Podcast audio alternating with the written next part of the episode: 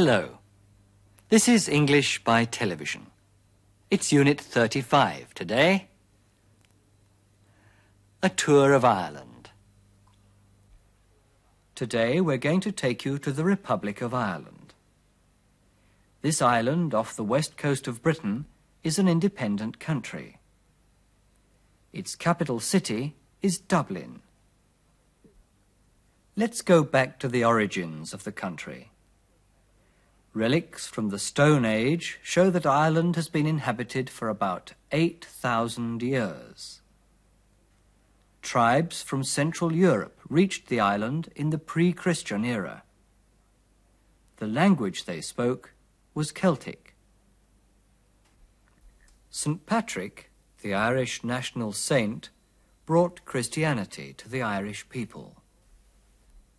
One of St. Patrick's innovations was the system of monasteries, around which all church activities centered.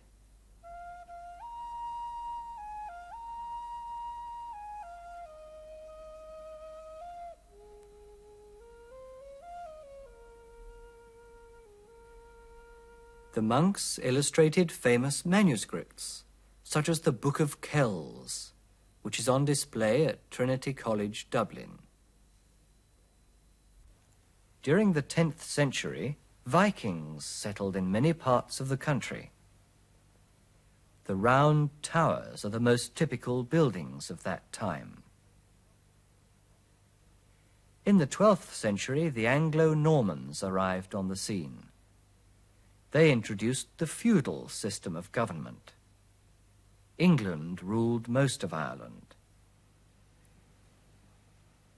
King Henry VIII tried to introduce the Reformation into Ireland, but the majority of the people remained Catholic. One of the worst disasters of 19th century Europe was the Great Irish Potato Famine. Over a million people died. Another million emigrated to America, and about half that number to Britain. In the Easter Rising of 1916, some Irish leaders declared Ireland independent of Britain and proclaimed a provisional government. The headquarters of the new Irish Republic was in the General Post Office in Dublin. The civil war that followed ended with the partition of Ireland. Six counties in the north, where the majority of the population are Protestant, insisted on remaining part of the United Kingdom. The capital of Northern Ireland is Belfast.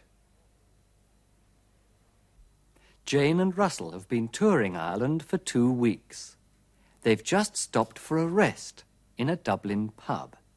In Dublin's fair city, where the girls are so pretty, I first set my eyes on sweet Molly Malone as she wheels her wheelbarrow through streets broad and narrow, crying cockles and mussels, alive, alive. Uh, where's the couple ordered two Irish coffees? Here we are. Here's the coffee you ordered. That'll be two pounds eighty. Here you are. Keep the change. Oh, this is just what I needed. Cheers, Russell. Cheers, Jane. Excuse me. Is that seat taken? No, it isn't. It's free. Thank you. Can I ask you a question? Yes. Go ahead. What's that you're drinking? It's Irish coffee. Is it different from ordinary coffee? Yes, indeed. It's got Irish whiskey in it. And a spoonful of cream on the top. That sounds good. Just the drink I need. Barkeeper, What can I do for you, sir? I'd like an Irish coffee too. Certainly, sir. Have you been here long? Well, we've been in Dublin for a week now. I only arrived here today. Where did you come from? I came from Holyhead to Dun. I've forgotten how they pronounce the name of that place. Dun Laoghaire. Yes, that's right, Dun Laoghaire. Now that I've finished the business I went to Britain for, I can take the holiday I need. You should see something of Ireland while you're here. How much time have you got? I've got all the time I need. I've got a whole week.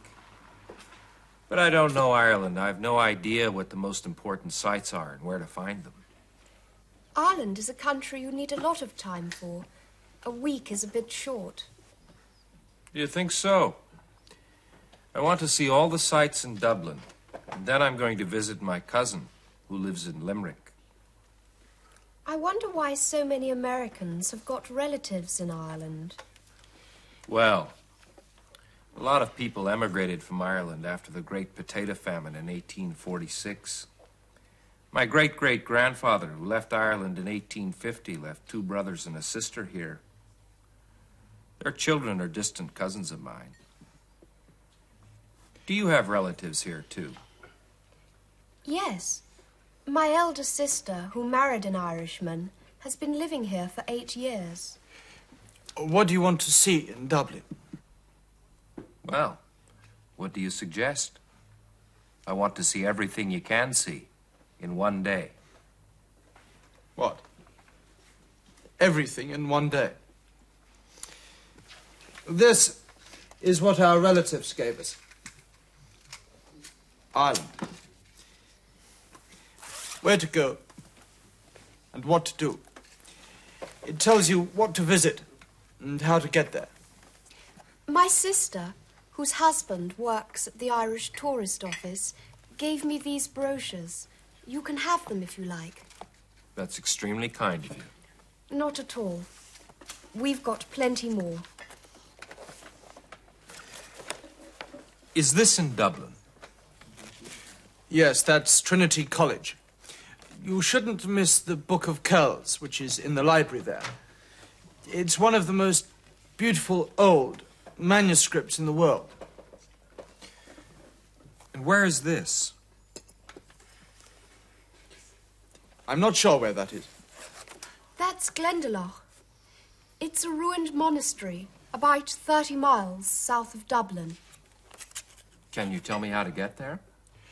There's a map in this brochure. You'll need a car to get there. Have you got one? No, not yet.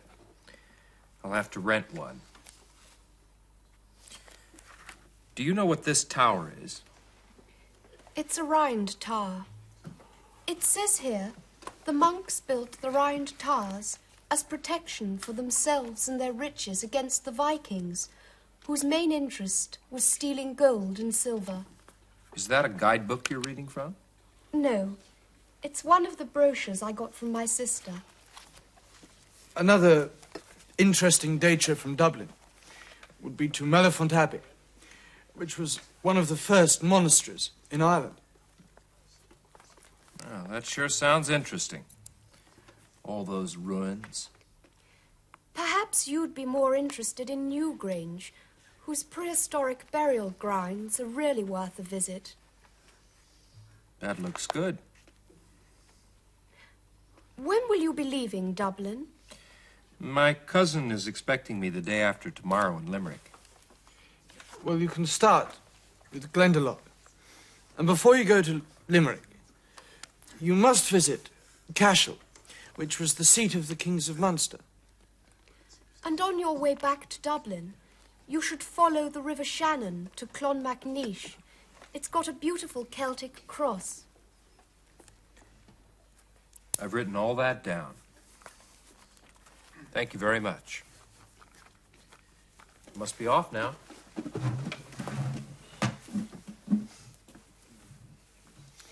Enjoy your trip. Thank you. And thanks for all your help. Goodbye.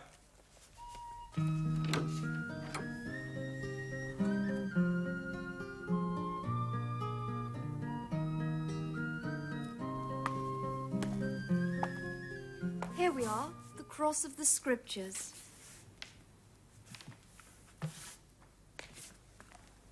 Hi there. What a surprise. Hello. Fancy meeting you here. Hello.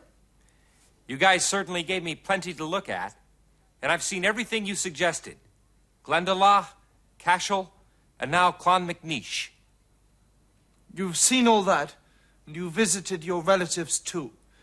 In four days. Yes, I've seen everything, so I'm flying home two days earlier. It was a marvelous holiday. Bye. He did Ireland in four days. That must be a record. That's one page of the famous Book of Kells, which contains the Latin text of the four Gospels. Das Buch von Kells enthält also den lateinischen Text der vier Evangelien. Now let's have a look at the grammar we've got for you today. In unserer letzten Sendung haben wir die Relativpronomen who, which und that kennengelernt. Sie wissen also who für Personen, which für Sachen, that für Sachen und gelegentlich auch für Personen. The man who visited Dublin or the man that visited Dublin. The book that is in the library or the book which is in the library. Heute wollen wir uns die ergänzenden Relativsätze, non-defining relative clauses, näher anschauen. Hier handelt es sich um Relativsätze, die eine zusätzliche Information liefern. Sie sind in keiner Weise für das Verständnis des Satzes notwendig. My elder sister, who married an Irishman, has been living here for eight years. Der Satz Jane's sister has been living here for eight years ist für sich vollkommen ausreichend. Die Tatsache, dass Janes Schwester einen Iren geheiratet hat, wird nur zur Erinnerung erwähnt. Die zusätzliche Information setzen wir zwischen Kommas. Jane's sister, who married an Irishman, has been living here for eight years. Solche nicht notwendige, ergänzende Relativsätze werden bei Personen mit who eingeleitet, bei Sachen mit which. Aber, und das ist ganz wichtig, niemals mit that. My sister, who you met at the party, lives in Dublin. In der gesprochenen Sprache sagen wir auch im Objektfall who. Whom findet sich überwiegend in der Schriftsprache. Bei diesen non-defining relative clauses darf das Relativpronomen im Objektfall nicht weggelassen werden. Now try a sentence yourself. St. Patrick is Ireland's patron saint. He lived in the fifth century. Verbinden Sie die beiden Sätze durch ein Relativpronomen.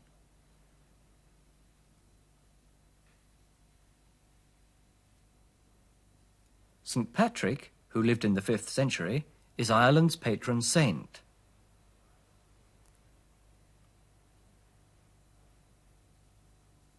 Ireland is an independent country. It is a member of the common market. Verbinden Sie die beiden Sätze zu einem Satz mit einem Relativpronomen.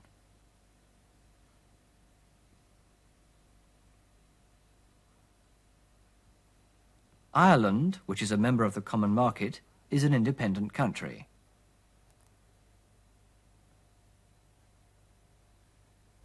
Ein Relativpronomen haben wir noch nicht besprochen. Whose. Es steht für Personen und Sachen im Besitzfall. My sister, whose husband works at the Irish Tourist Office, gave me these brochures. Perhaps you'd be more interested in Newgrange, whose prehistoric burial grounds are really worth a visit. Verwechseln Sie diese Relativsätze bitte nicht mit indirekten Fragesätzen. Der Unterschied ist ganz einfach. Do you know the couple who ordered two coffees? Das ist einwandfrei ein Relativsatz mit Substantiv the couple und Relativpronomen who. Do you know who ordered two coffees ist ein indirekter Fragesatz. Vor who ist kein Substantiv. Now listen to this. And where is this? I'm not sure where that is. Die Frage Where is this? wird im indirekten Fragesatz zu I'm not sure where that is. When does the museum open? Die Umschreibung mit do bzw. does fällt im indirekten Fragesatz einfach weg. I've no idea when the museum opens. Wenn nun in indirekten Fragesätzen eine Anweisung, ein Rat oder eine Empfehlung enthalten ist, genügt der Infinitiv mit to. For example, Jane doesn't know where she should go. That becomes Jane doesn't know where to go. Now let's go back to our story. When you see the sign, repeat the sentence. Cheers, Jane. Excuse me. Is that seat taken? No, it isn't. It's free.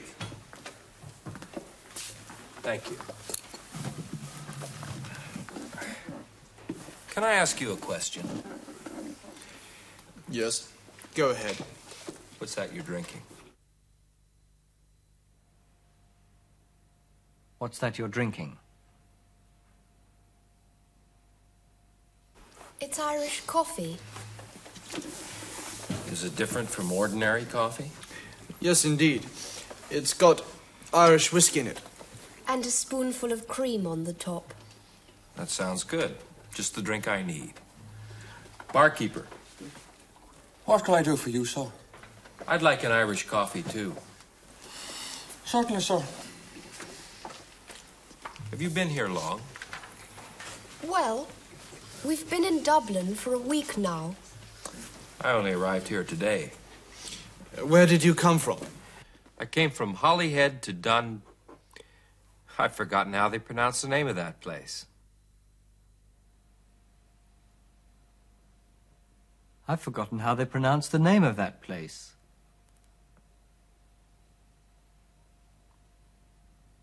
Dun Laoghaire. Yes, that's right, Dun Laoghaire. Now that I've finished the business I went to Britain for, I can take the holiday I need. You should see something of Ireland while you're here. How much time have you got? I've got all the time I need. I've got a whole week. But I don't know Ireland. I've no idea what the most important sites are and where to find them. Ireland is a country you need a lot of time for. A week is a bit short. Do you think so? I want to see all the sights in Dublin, and then I'm going to visit my cousin, who lives in Limerick.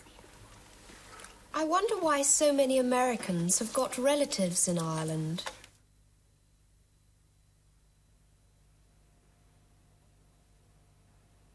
I wonder why so many Americans have got relatives in Ireland.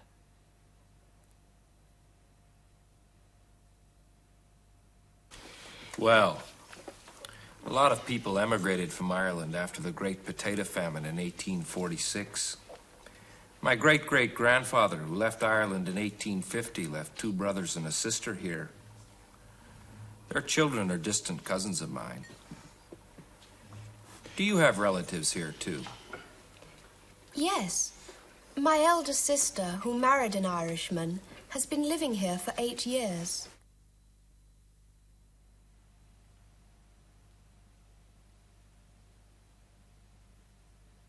My elder sister, who married an Irishman, has been living here for eight years.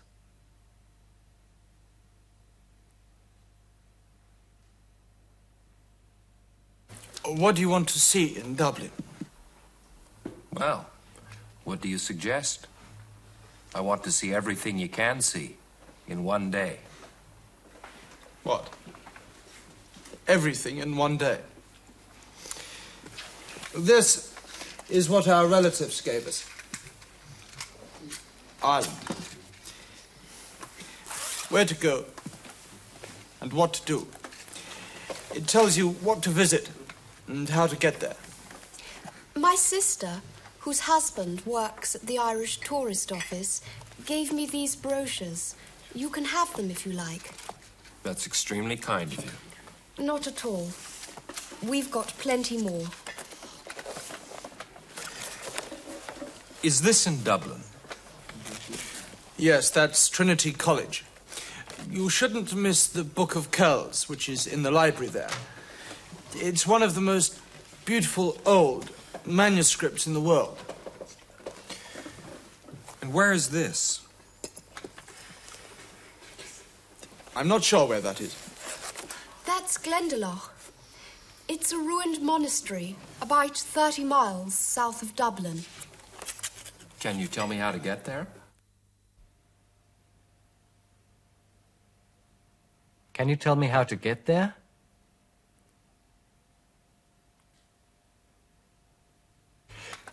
There's a map in this brochure.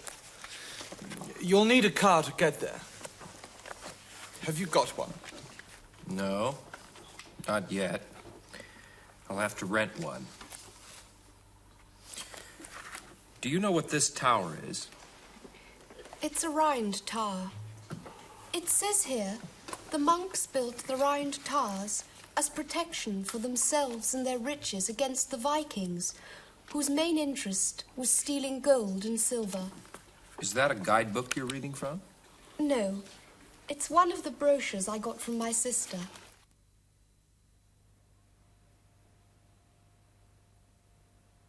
No, it's one of the brochures I got from my sister.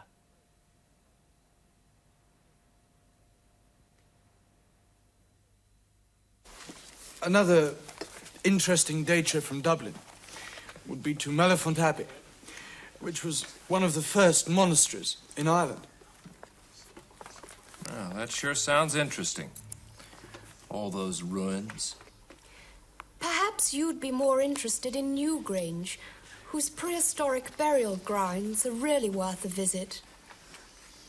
That looks good. When will you be leaving Dublin? When will you be leaving Dublin?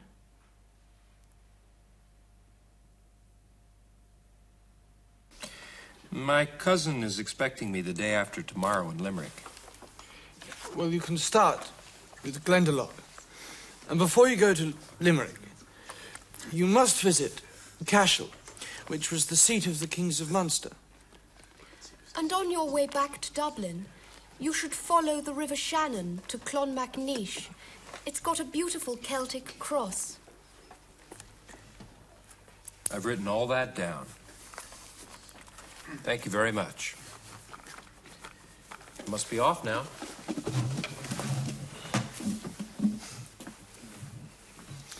Enjoy your trip. Thank you. And thanks for all your help. Goodbye.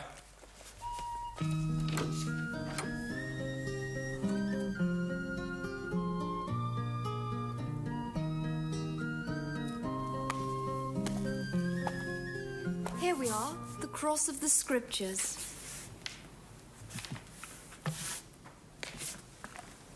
Hi there. What a surprise. Hello. Fancy meeting you here. Hello. You guys certainly gave me plenty to look at, and I've seen everything you suggested. And I've seen everything you suggested.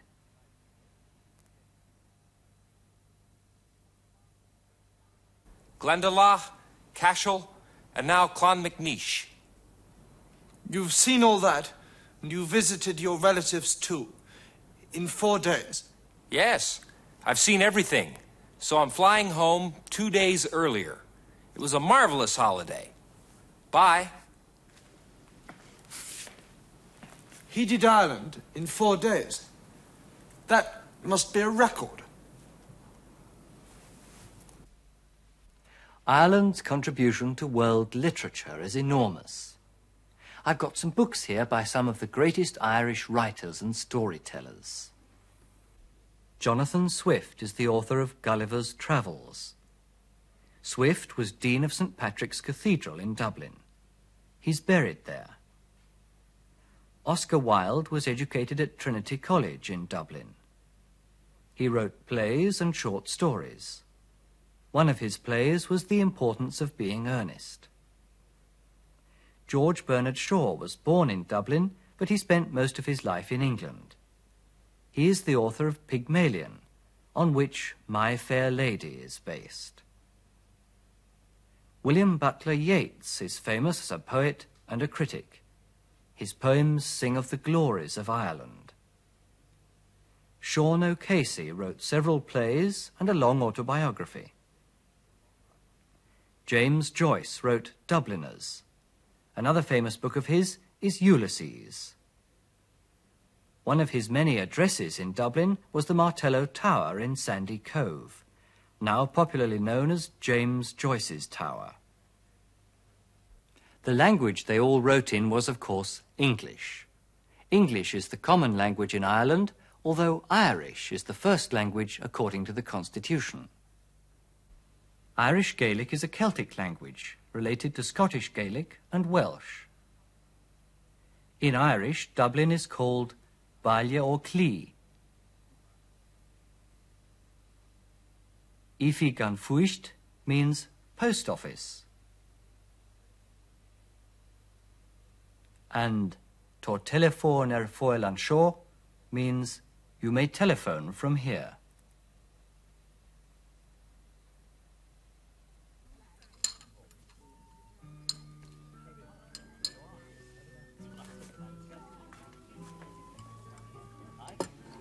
Ah, lovely, thank you. How much is that? One pound forty. Mm, keep the change. You see, an Irish pound, or punt, is different from an English pound. But like the English pound, it has a hundred pence. With a glass of something in your hand, you can sit back in any of Ireland's thousands of pubs and listen to Irish ballads or legends. Let's listen to one now. That's all we've got time for today, so goodbye and cheers, or as the Irish say, Sláinte. Dublin's fair city, where the girls are so pretty, I first set my eyes on sweet Molly